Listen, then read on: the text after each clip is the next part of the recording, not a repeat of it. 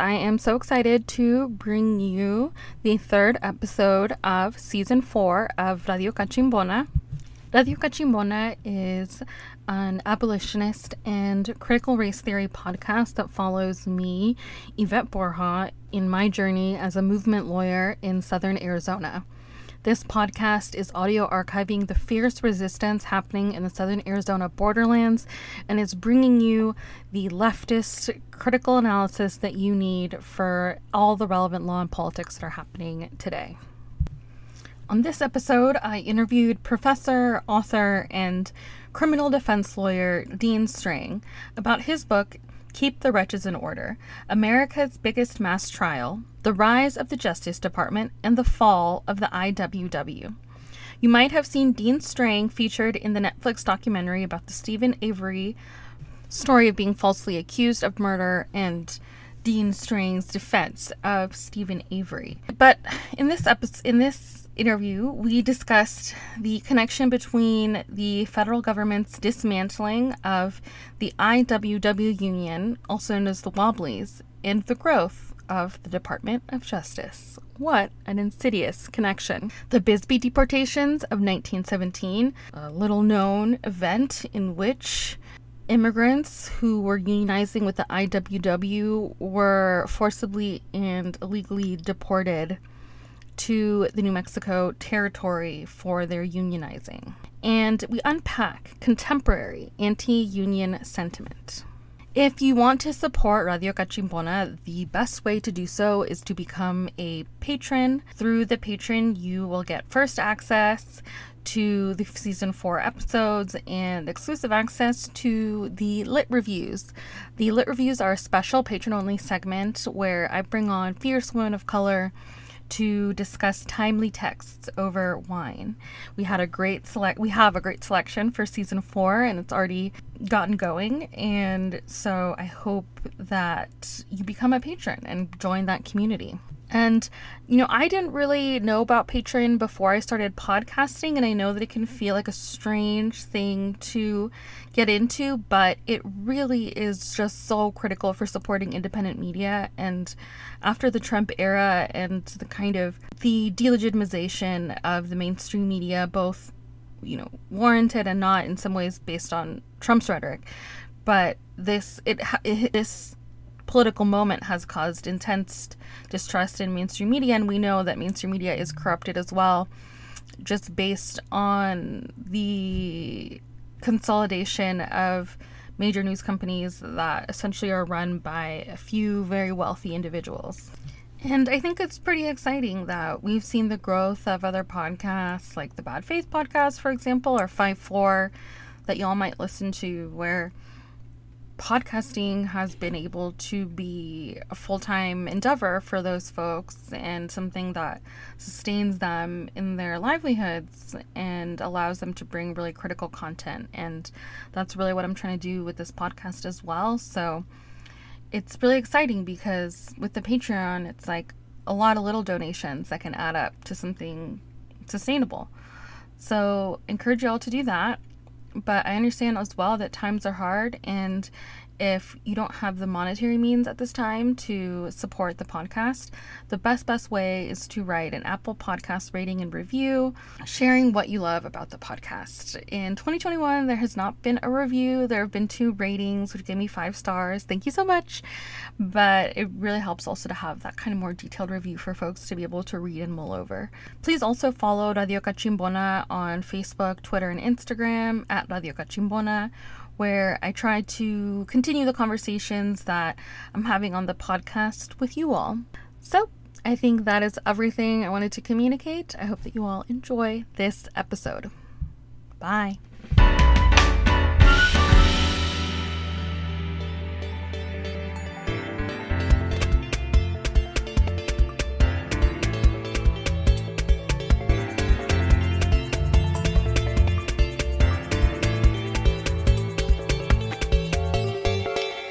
Hello, Cachimbonas. I am very excited today to have Professor Dean Strang here. He is a criminal defense lawyer in Madison, Wisconsin, and is also a professor at the law schools of the University of Wisconsin and Marquette University. He was featured in the Netflix series Making a Murderer as part of Stephen Avery's defense team.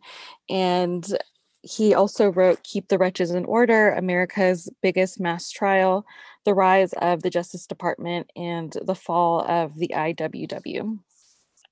Thank you so much for being on the podcast today. Yvette, thank you for having me. It's really an honor to be here. Thank you. Thank you.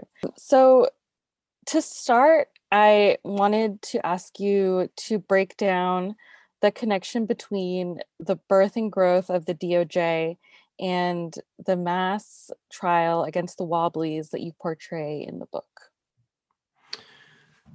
Well, let's let's go back to sort of the beginning, right, of, of the U S Constitution and the structure of the U S government after seventeen eighty-nine.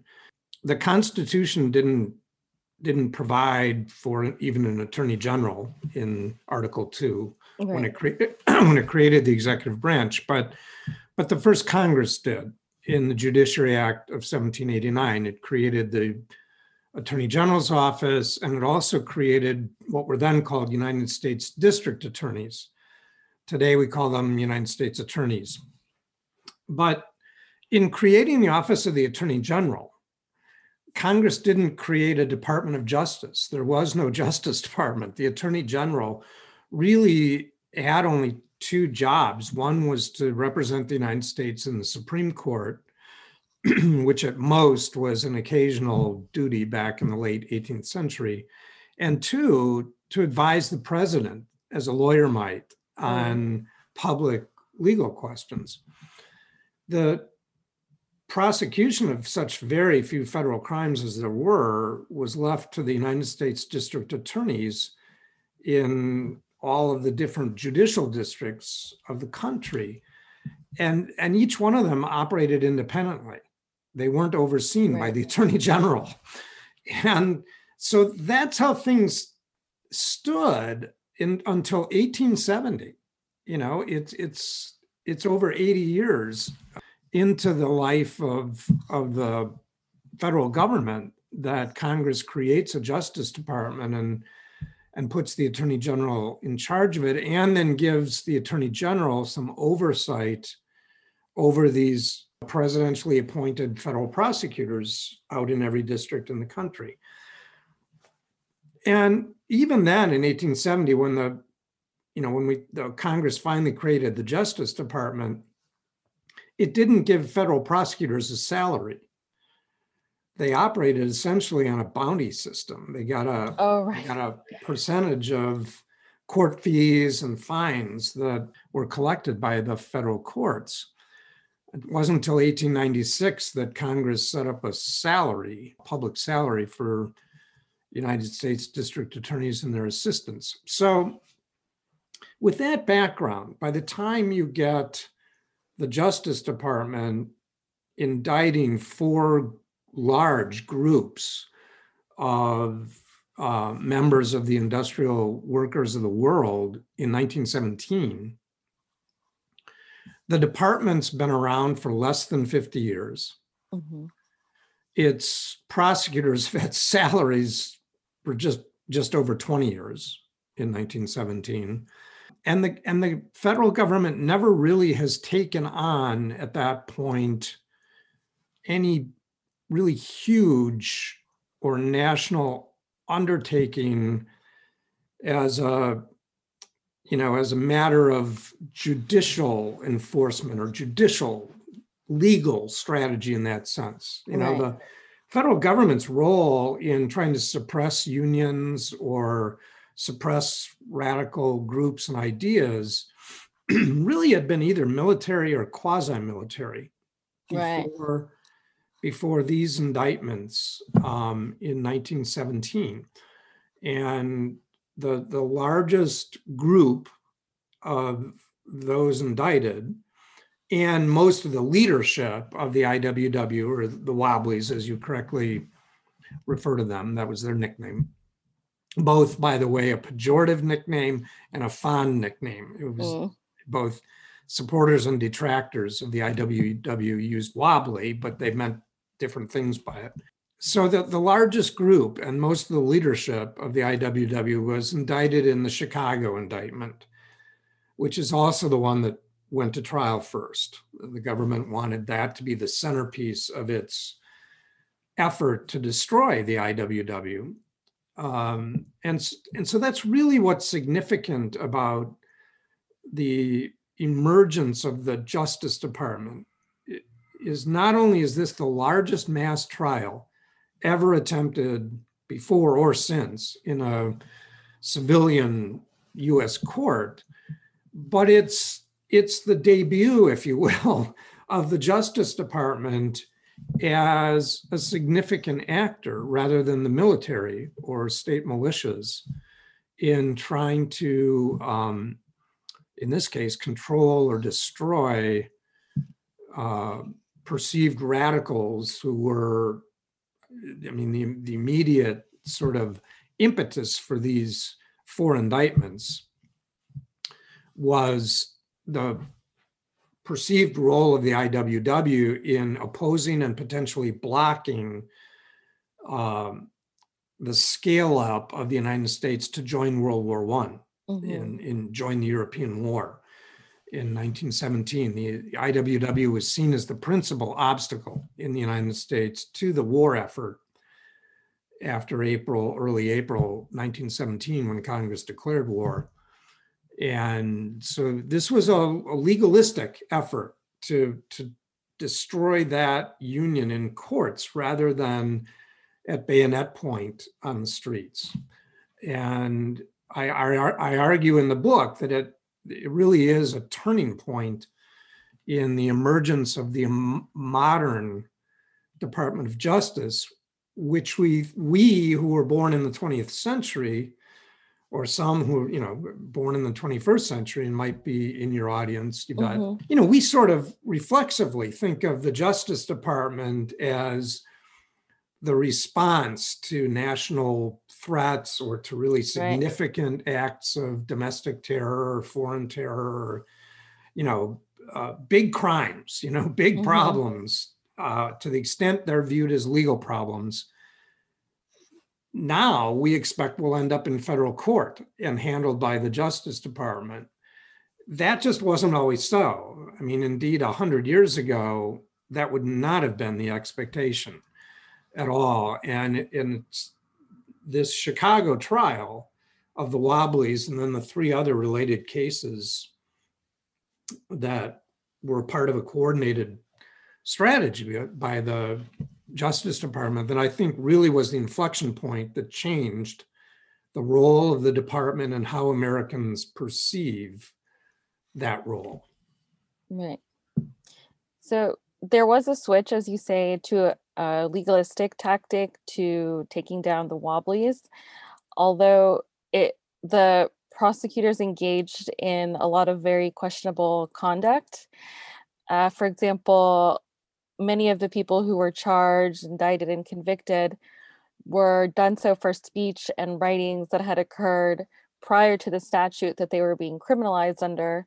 And in U S law, there's this longstanding principle of someone needing to be aware of the fact that they are committing a crime, and um, there's retroactivity can't be applied so that um, the U S government can't put a law into place and then retroactively claim that you committed a crime. But that's what occurred here. How how was that possible here? Well, you make a you make a very good distinction, or I want to make sure that your listeners grasp the distinction you're making, which is to say that this was a legalistic strategy doesn't mean it was a lawful strategy. Okay. Right. It, it doesn't mean that that the government adhered to the U S Constitution or or to law at, at all points in the prosecution. And, and in fact, in the process, it departed from the Fourth Amendment and arguably from the ex post facto clause, which you're describing as, you know, preventing uh, retroactive application of new criminal statutes. Um, So that that that is an important distinction. And um, the, the way the government got around at least the retroactivity problem, or, you know, as lawyers would say, the ex post facto problem that you're describing accurately, was through using conspiracy charges. And let me explain that, okay? Mm-hmm. Um, there were five counts in the Chicago indictment. All five of them were conspiracy charges. There were no completed offenses mm-hmm. alleged in that indictment at all. A conspiracy is just an agreement of two or more people to commit a crime, to one or more particular crimes. Mm-hmm. So in that sense, it, it, it's always been viewed in, in, you know, in the English-speaking tradition, it's been viewed as an incomplete crime. It's an agreement between two or more people to, to go forward and commit or complete some crime, but it's not a completed crime in itself. Mm-hmm. It's in a sense a thought crime, as yeah. long as somebody takes, you know, at least some step in, per, in pursuance of the agreement. So how does that help the government get around the awkward fact that a lot of the specific acts that the one hundred sixty-six defendants in the Chicago indictment were alleged to have taken came before enactment of the statute under which they were being prosecuted, which was the Espionage Act of nineteen seventeen.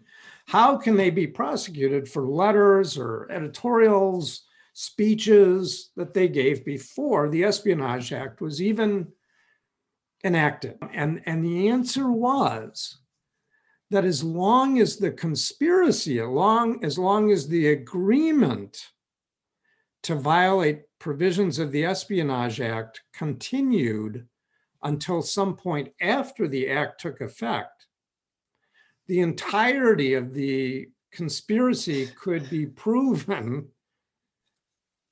in support of the charge, even though theoretically only, you know, it was only the acts after the effective date of the Espionage Act that would have allowed prosecution at all. But because it's a conspiracy, you take in the entire scope and time frame of the agreement. That's the legal theory, okay? And one of the things I, I had to decide in writing this book was how much to focus on use and abuse of conspiracy laws. Yeah, um, I think that's huge. I liked, I liked that you unpacked that. Yeah, and I and I, I did talk about it, but I but I honestly I didn't make it a major theme of the book. You know, the sort of major theme was the overall injustice that was done yeah. here in a number of ways mm-hmm. to almost everybody who was tried and convicted right. okay. in Chicago. But the the the abuse of conspiracy laws is a is a secondary theme in the book, but mm-hmm. you have put your finger on how that enabled the government essentially to go back and retroactively prosecute words, uh, speeches, written word that wasn't even arguably criminal under federal law, at least mm-hmm. at the time the speeches were given or the letters were written or the newspapers were published. Um, and I gotta, I gotta tell you, I mean, it wasn't,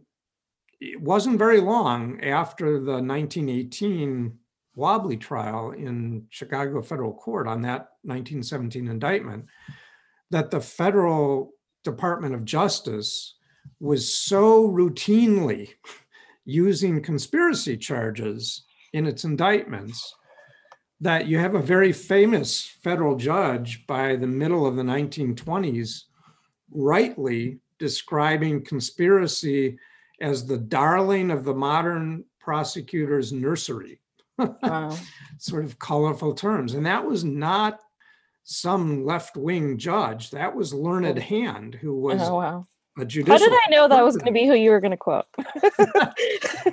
He, he was a judicial conservative all his life. Yeah. Apart from, you know, how he may have voted in the ballot box, he was very much a judicial conservative. Mm-hmm. But even, even Learned Hand recognized by the mid nineteen twenties that it was just de rigueur for federal prosecutors to lead with these expansive conspiracy charges that not only can get you around statute of limitations problems or retroactivity problems, but also can ensnare an enormous number of little players, bit players, yes.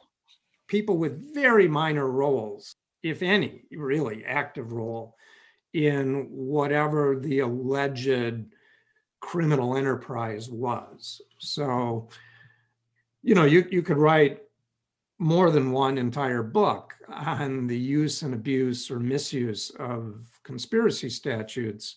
And it's an American thing. You know, it, we, yes. we didn't invent the idea of the incomplete crime of conspiracy, but it has come into its own in this country, at least among English-speaking countries. We are aggressive and regular users of conspiracy uh, statutes, and especially in federal court, that remains as true in twenty twenty-one as it would have been in nineteen twenty-one, maybe right. more true today.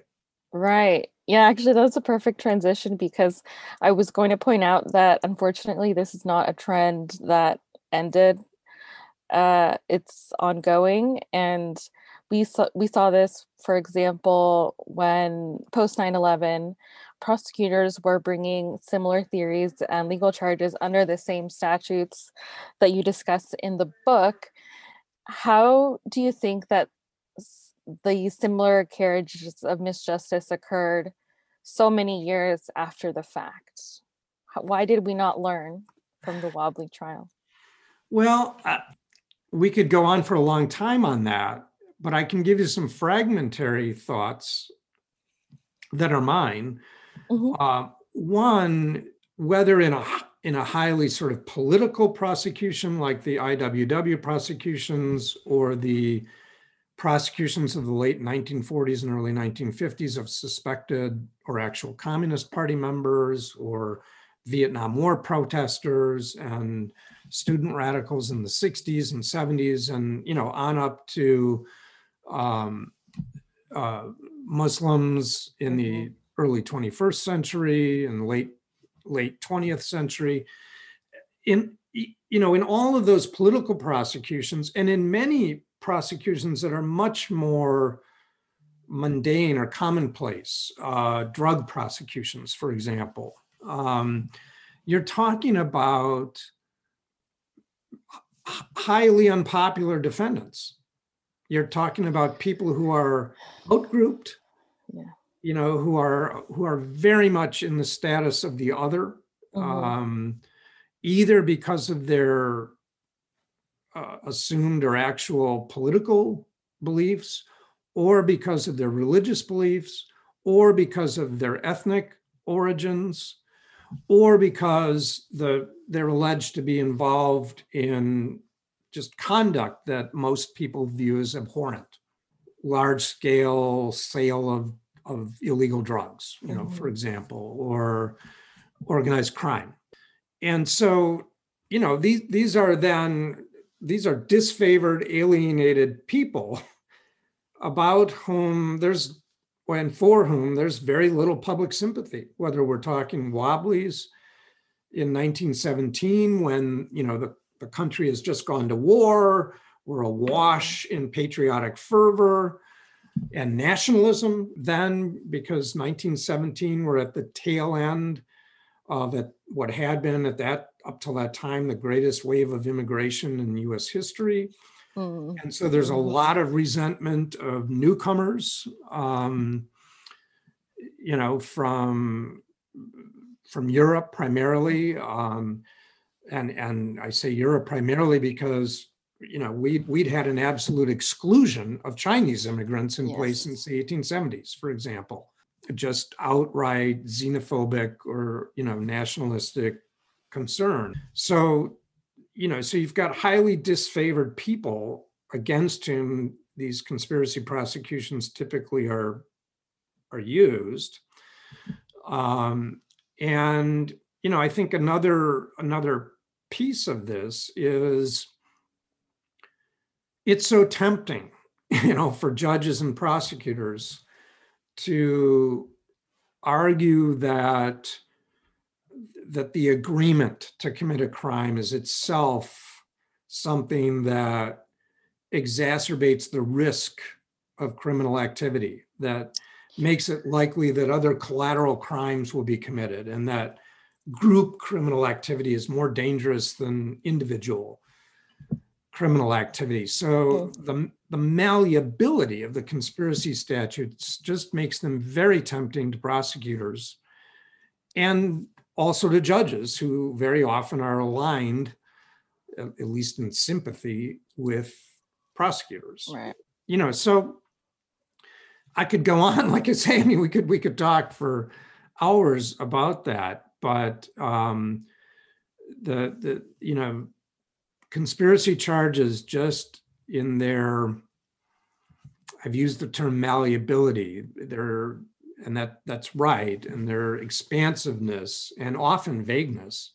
Yes. And their their ability to allow you to indict twenty people when it's really two you're after, and then and then try to approach the eighteen small players to see if they will become government witnesses against, you know, the, the two most sought targets. It, it, it just pragmatically or practically, conspiracy charges are irresistible um, to to prosecutors, or have proven that way. Um, and as I say, that's very much as true today, whether we look at the sort of politicized or idealized, you know, ideological kind of prosecutions, um, or whether we look at the more pedestrian prosecutions for, you know, um, which we may think of as more ordinary mm-hmm. crimes. So to brush up my memory of conspiracy, a conspiracy requires an agreement to commit a crime and then a substantial act. And the substantial act does not need to be a completed crime. That's why it's an incomplete crime. Mm-hmm. Yeah. And the substantial act doesn't really have to be so substantial. It just needs right. to be something clearly in furtherance of the, of the illegal objective. So that act itself might be perfectly legal. Right. That's so that counterintuitive. If you, I, if you and I make an agreement to rob a bank, and then one of us goes out to a store and buys two ski masks mm. that we're going to use to conceal our identity when we go into the bank, that's an overt act, as it's called. That's an act in furtherance of the agreement, the conspiracy to commit bank robbery. There's nothing illegal about buying two ski masks. Mm-hmm. People do it all the time. But if the government can prove that you and I had an agreement to rob a bank and conceal our identities, now just buying the ski masks becomes all that's essential to convict us um, for conspiracy to commit bank robbery. Right. And in these cases, the overt acts that were committed were speeches written or speeches given, or generally like written, written or spoken. Yes. Yeah. Letters exchanged among the defendants, um, editorial comment in, you know, the I W W publications. The I W W was really a, a remarkable and transformative union. And mm. by nineteen seventeen, it its weekly publications were in fourteen different languages. Wow. So, you know, it it actively sort of proselytized and, and propagandized. It advanced its its message to the world in a number of different languages, as I just said. And yeah, those those letters, those editorials, and those speeches on the stump or at labor rallies uh, were the, you know, the great body of the evidence that the government offered at the trial in Chicago. Wow. So the the thought crime aspect of this, and also the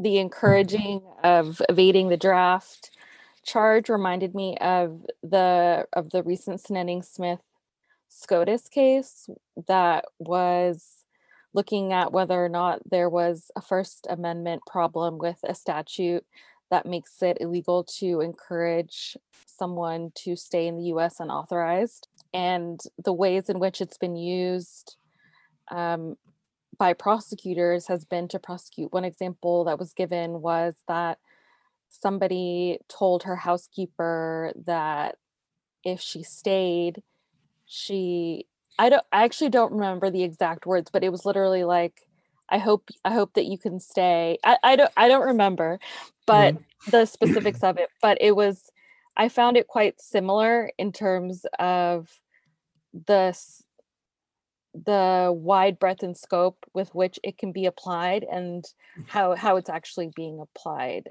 Um, do you see any similarities here between how the prosecutions went for the Wobblies and the statute at issue in the Sineneng-Smith case? Some, yes, some. And Sineneng-Smith um, is a really interesting decision in some ways. It, it, it came down right. about a year ago, if I recall right, from the U S Supreme Court, as you said. And, you know, it had, it had come out of the Ninth Circuit, which, mm-hmm. as, as you as you know, in recent years or even recent decades, has been sort of um, uh, the, the bad boy child in the view of the U S Supreme Court. Among the, the, the twelve federal circuits, the Ninth Circuit always seems to be the one in the corner survey with a timeout. You know, it's, it's, um, it's viewed skeptically by the conservative Supreme Court that we've had yeah. in, in recent decades. And what, what happened in Sineneng-Smith, as I understand, is um, the, the the Miz Smith was convicted mm-hmm. of federal crimes. She ran ran or runs an immigration consulting uh, service in California, mm-hmm. and you know she was alleged to have sort of defrauded her clients. Although the government's theory was that she was really encouraging illegal immigration. You know, she right. was encouraging undocumented people to remain in the United States. Yeah. Uh, they, so they weren't so the government wasn't so worried about her allegedly defrauding her clients as it was right. about, you know, encouraging uh, working people to stay in the United States without, mm-hmm. you know, papers the U S government says you have to have. And um, so her she appealed her conviction up to the U S Court of Appeals for the Ninth Circuit. And that court essentially, as I understand it, that court said essentially, look, you know, both the defendant and the government are kind of missing the biggest issue in this case. And the court asked friends of the court, you know, what are, what are called amici curiae in Latin, friends of the court, to file briefs on the speech issues that, that you're raising, Yvette. And then the court ruled for Miz Sineneng-Smith on the basis of that First Amendment concern that the statute under which she was prosecuted was overbroad and it, it punished speech that's protected by the First Amendment. And so the government asked the U S Supreme Court to hear the case. And the court said it would. And the court then, the U S Supreme Court then doesn't reach the merits last spring when right. it decides the case. Rather, it swats the Ninth Circuit again, saying, look, you know, we have a principle in our law that the parties in a lawsuit get to frame the issues. Mm-hmm. They get to come to court and say, here are the one, two, three, four, whatever it is, issues that, that we want the court to decide. They get to frame what the what the dispute is about on appeal. And what the Supreme Court said the Ninth Circuit did wrong is that it it it went out on its own. It went freelancing, looking for issues that the parties had not raised. And maybe they should have, but they didn't. And so it sent the case back to the Ninth Circuit a year ago saying, look, decide the appeal that the parties said they were bringing, you know, decide the issues they raised, not issues, you know, you, you want to decide on your own.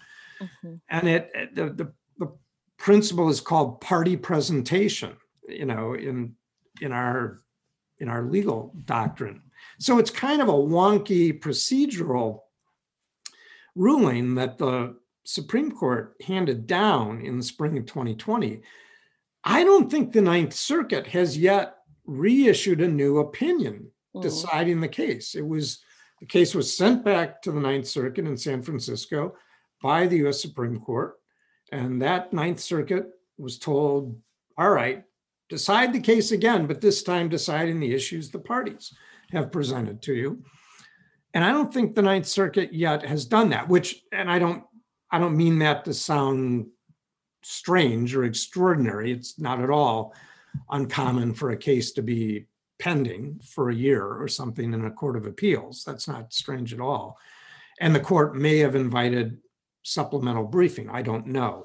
But it, it will be interesting to see ultimately if a court can get to the merits on that First Amendment claim that you may not like what Evelyn Sineneng-Smith was urging, or you may not like her views about what clients of her firm should do or what the immigration laws should be, mm-hmm. but can you punish them criminally under the First Amendment, or are you sweeping in a good deal of protected speech that is not directly aiding and abetting what right. the federal government calls illegal entry or illegal illegally remaining in the United States without, you know, submitting to inspection at the border or the proper immigration documents.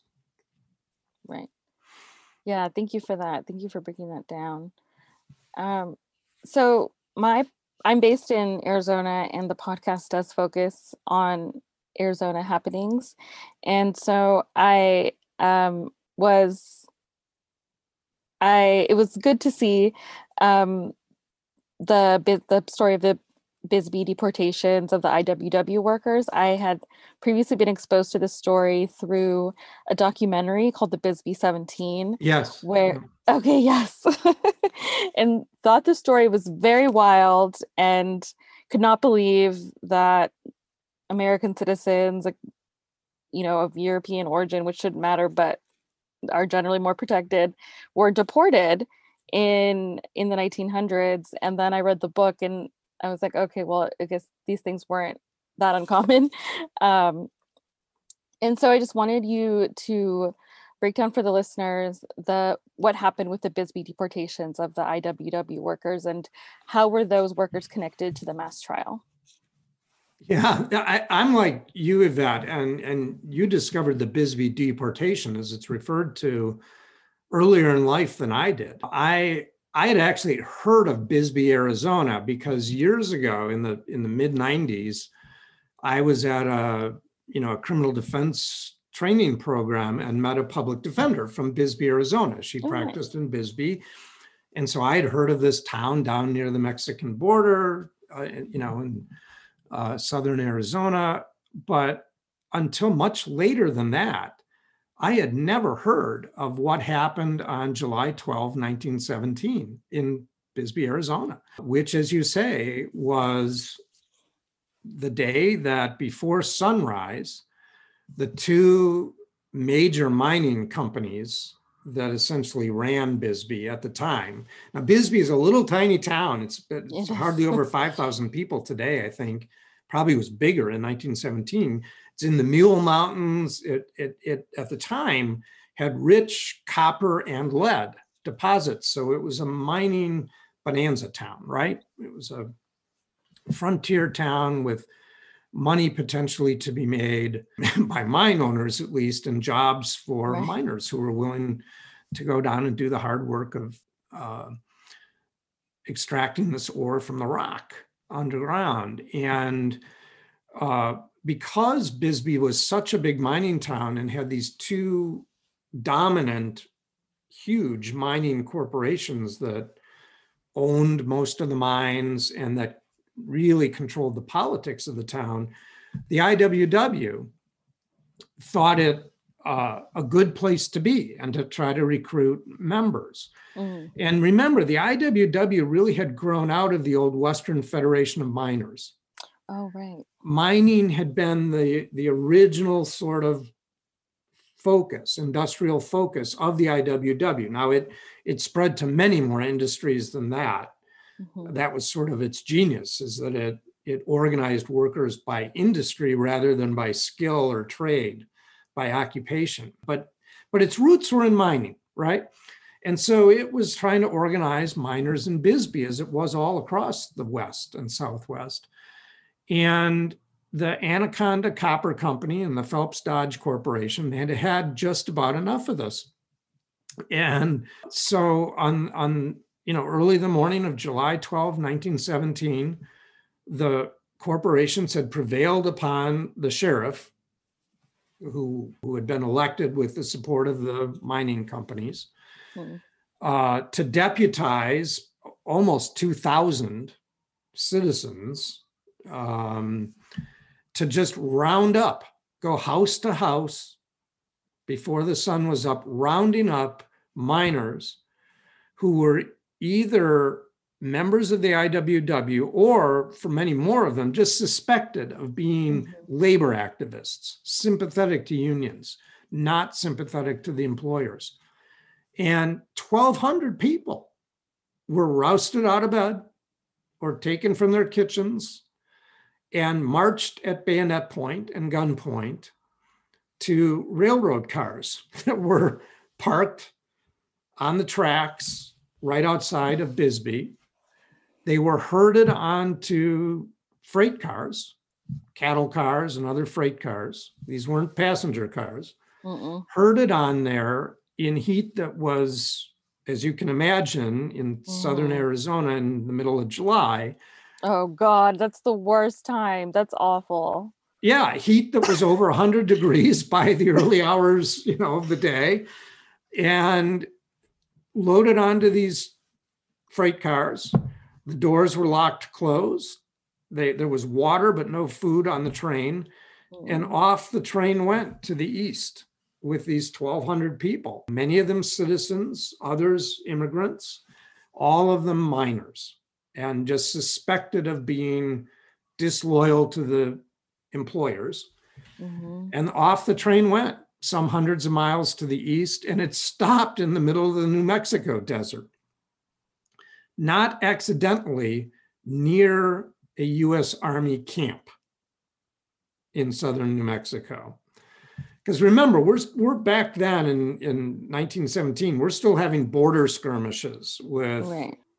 people crossing the Mexican border into Texas yeah. and New Mexico, Pancho Villa, and you know, mm-hmm. th- that all, all that, that's still going on. So there's a U S Army presence down in along the border at the time. Sound familiar? oh, and, yeah. and so the train stops and the, the, the people are let out of the train. Uh, and now they've got a choice. They can walk without food or significant water through the desert in the July heat, walk anywhere they want to go and hope they survive, or they can go to the army camp. Most of them went to the army camp, where at least they were fed um, and given shelter, but they were also penned. They were they were treated as, as captives and eventually released when they could make arrangements to travel. But they never went back to their homes in Bisbee. Oh. They simply lost their belongings, lost their homes, uh, lost their livelihood and their jobs. Um, it was just, it was a forceful, forcible, uh, if not ethnic cleansing, that it, then at least ideological cleansing, um, if you will. Um, And yeah, the documentary is quirky and interesting that you're describing, yeah. but this is a really little known and overlooked, ugly, ugly chapter in American history, and one to which the courts said essentially were powerless to respond. Wow. To the to the Bisbee deportation? Yep. Yeah, there were some efforts who, to... Who challenged it? It, there were there were efforts by individuals to seek recompense, recompense later, oh, wow. and in court, and the courts simply said it's over. There's nothing we can do, and it wasn't, quote, government action or state action. When the reality, of course, was the that it was. Yes, the mining companies were behind it, and the sheriff and his deputized Throngs uh, were behind it, but they had they had machine guns that the U S Army had supplied, right. and they had the active assistance of the Army, because again, it was no accident that the train stopped in the middle of the New Mexico desert near this Army camp. Um, right. But you know, nobody got any relief, as lawyers like to say, right? Nobody got any relief, any damages, court actions. Wow. Well, I it heartens me that people challenge that at least, because right, right, the, they did. Just they being able to leave their... New Mexico is a feat in and of itself, alive. Yeah, and and and most, you know, I I don't know of anybody who actually died. I, I you know they would have uh, some of them if they had just tried to trek across the desert without right. without food or water. They were in a you know in a really remote area that the train stopped. Um, they survived, but you know think about just being rousted out of your bed at sunrise and marched at gunpoint with nothing but the clothes on your back for the great crime of having supported a union. Right. Or challenged your employer over wages right. and working conditions. You mentioned uh, that one of the innovations of the Wobblies was that they organized people by industry and not just by occupation. They this is with the one big union concept that is frequently referenced with the Wobblies is about. Can you break that down for us? Why was that such a big deal? Well, sure. I mean, you know, it's it's hard to place the origins of a labor movement in the United States or right. in, you know in any other country exactly, but middle of the nineteenth century, right? Middle of the eighteen hundreds, you see efforts to organize workers. And what that had always meant, you know, whether it was the Knights of Labor or other early efforts to form trade unions or guilds, what that had meant was, first of all, men, okay, mm-hmm. organizing yeah. male workers, and and usually white, you, you know, people of European or Scandinavian ancestry, and then organizing them by their skill, by their trade. So bricklayers organized, you know, as masons or as bricklayers, and steel workers as steel workers, and carpenters as carpenters, and that kind of thing. And so the, there, there came to be sort of a hierarchy within the labor movement, you know, on the, with the skilled trades up above the semi-skilled trades, and then the unskilled trades at the bottom, right? And the the, the innovation of the I W W was to recognize, wait a minute, wait a minute, you know, when we fracture labor, when we fracture working people that way and create these hierarchies among them with their unions or their or their guilds, really all that's doing is helping employers, helping capital, because, you know, if if if out of every dollar that goes to capital, there's a nickel to be shared with labor, so to speak.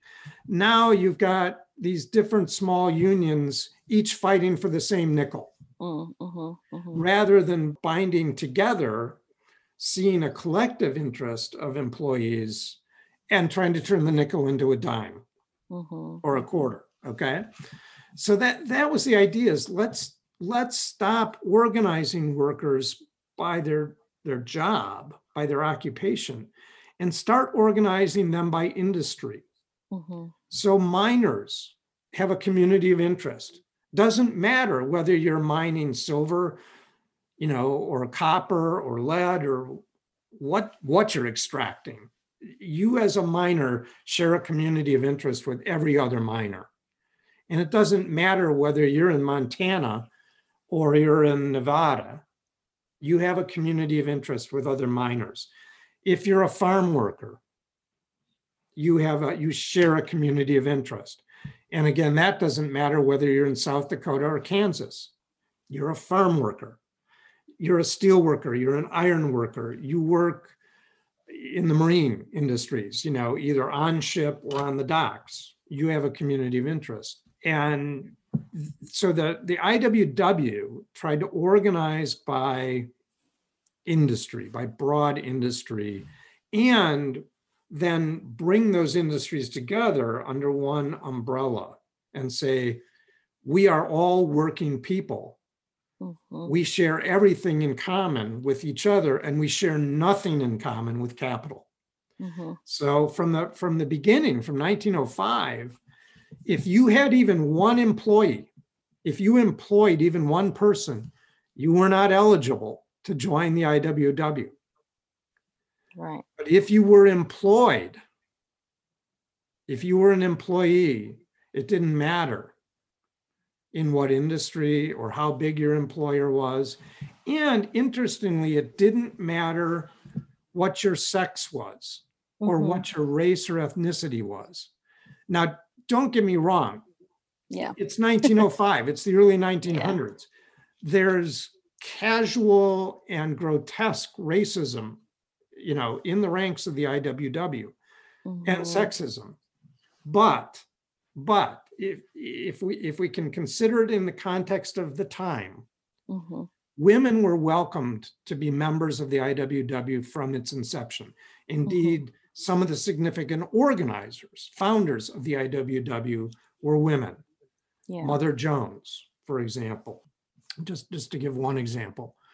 Elizabeth Gurley Flynn, who was the only woman indicted originally in the Chicago indictment. The case right. against her was dropped before trial. But yeah. um, and if you were of African descent, you were welcome in the same locals as the white workers. Mm-hmm. If you were from Mexico, if you were from Central America, if you were from Finland, if you were from Ireland, it didn't matter. You were welcome. And there was no formal segregation within the locals of the I W W or its leadership. And indeed, in the early nineteen hundreds, there were locals where the secretary, which was the highest position in the mm-hmm. I W W at the local level or the national level, where the secretary was African American. You know, it, it was, for its day, it was a remarkably integrated labor union, and and and also welcomed women. Again, you, we have to understand that with the just, as I say, sort of casual and overt racism and sexism that that pervaded um, the culture then. But in that context, nonetheless, the I W W looked decades ahead of other trade unions of the day, decades ahead of where the A F L was, for example, which was the, right. the American Federation of Labor, run by Samuel Gompers, was the mainline sort of traditional umbrella of the more typical unions associ- that were organized by craft or trade. Hmm.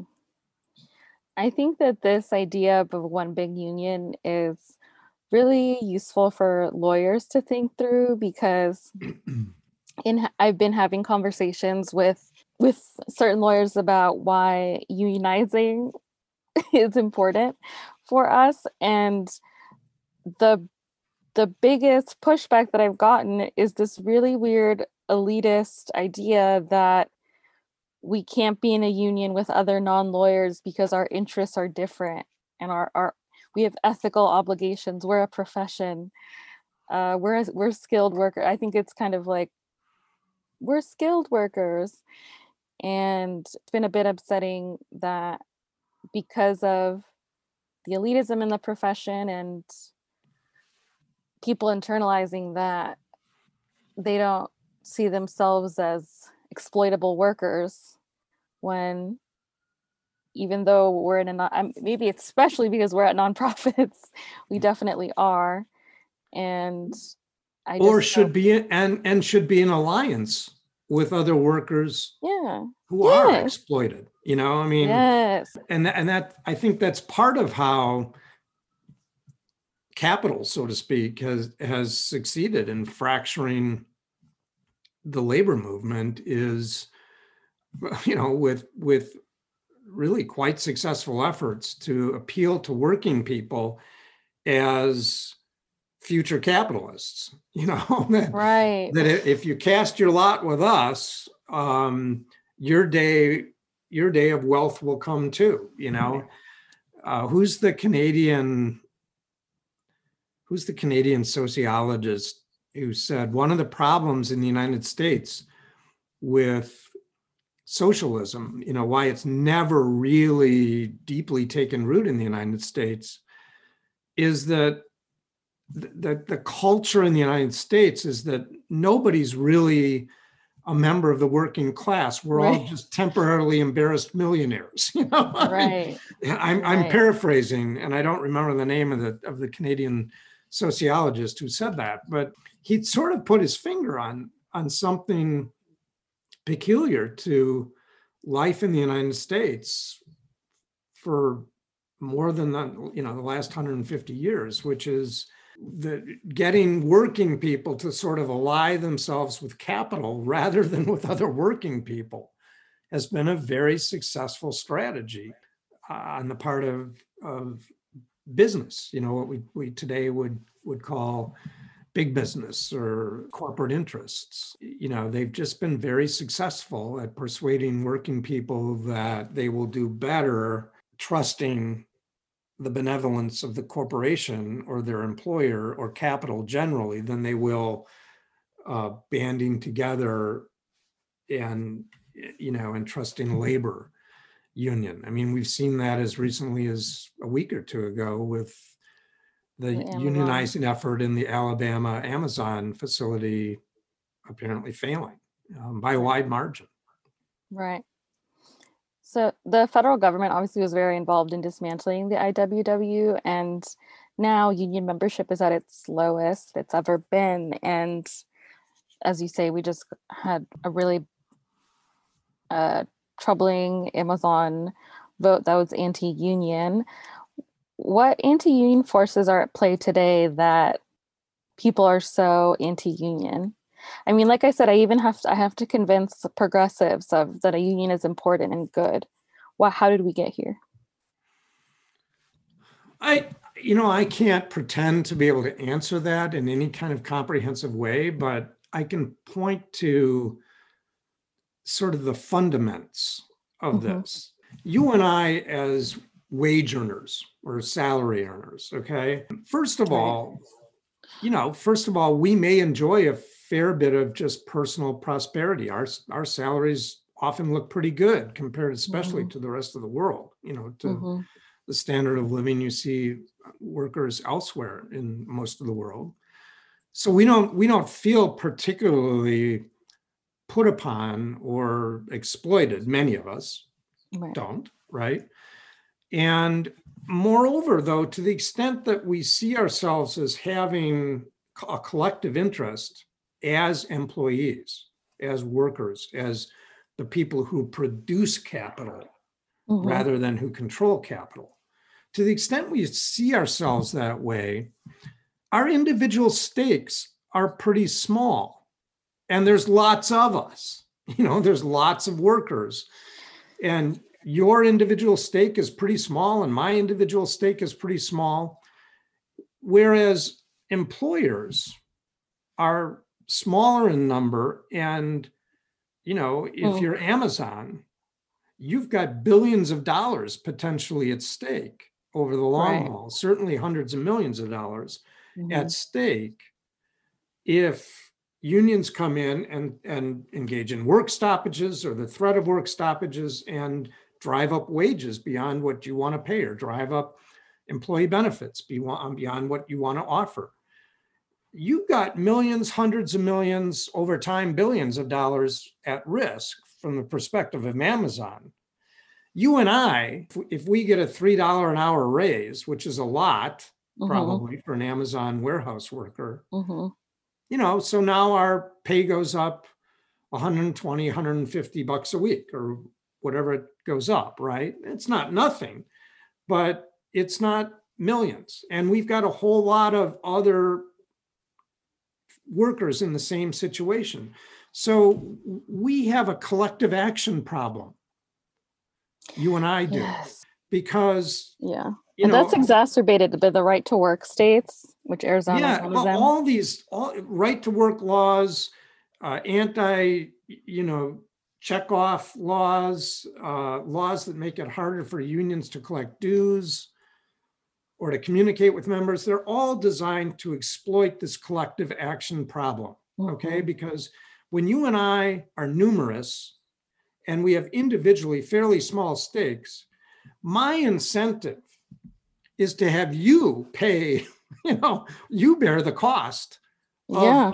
improving the wages, yeah. right? Because I'll get the benefit of it. Mm-hmm. So if I, if I can get the benefit of the pay raise without paying union dues, my incentive is to do exactly that and to let you pay the dues, right? Or bear the cost, in other words, of that. Mm-hmm. And, and overcoming that free rider problem, as a you know, as an economist would call it, is very, very difficult mm. when you've got lots and lots of people who individually, again, have relatively modest stakes in the outcome. If you're Amazon and you're owned by Jeff Bezos and maybe a few others, and you've got hundreds of millions of dollars at stake, it's much easier to yeah. sort of organize to defend those much larger interests of a much smaller group of people. You face few fewer barriers to collective action with, with a smaller group and much more money potentially at stake. And, and I think all of the, the anti-union legislation that you see is designed to exploit exactly that difference in collective action um, efficacy, you know, and to exploit free rider problems that unions have um, in in getting working people to to spend fifty bucks a month or a hundred bucks a month or whatever the dues are and attend meetings, because that carries an economic cost too, right? Going to union meetings is time you could be doing something else. Identifying yourself by wearing a, a pin supporting the union, a button supporting the union at work carries a cost from an economic, an, an economist standpoint, because now the employer knows who you are mm. and, and may target you or take adverse action against you or ostracize you in some way. All of these things are costs, so to speak, even if they're not re- readily monetized. Mm-hmm. And that makes collective action break down when we're talking about large numbers of working people. So I, you know, that those are just sort of fundamental ideas. But I think if you look at right to work legislation, if you look at U S Supreme Court decisions on the duty of fair representation, which requires the union to act on behalf of every member of the bargaining unit, even if they're not a member of the union or not contributing their dues right. in a timely way or fair share payments in a timely way.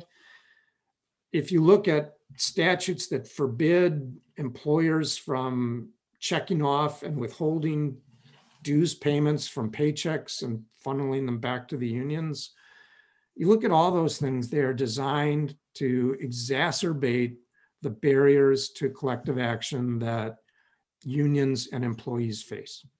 Right. And I want to remind everyone that it is their legal right to unionize, and it is their legal right to concert and gather with their coworkers, so that it they is. don't get so that they don't get unmotivated by this. no, no, no. It is. It is their legal right, and it requires a certain selflessness, and I think a recognition, the free rider problem that I'm talking about, and then unless we all step up together, everybody's going to lose. Yeah. Thank you for that. That's a really good note to end on. Is there, those are all the questions that I had, but is there anything that you wanted to address that you feel like we didn't get to touch on? No, I I, I want to thank you for a really, to me, very engaging interview and for taking the time to talk to me about my book. Uh, my, that was my second book, but I mean, it's my most yes. recent book. And um, I'm really honored that that you did it, Yvette. Thank you for having me. Oh, well, thank you for being on the podcast and for being an inspiration, showing me that I can be a lawyer and an author. All right. Thank you. Bye-bye. Bye-bye.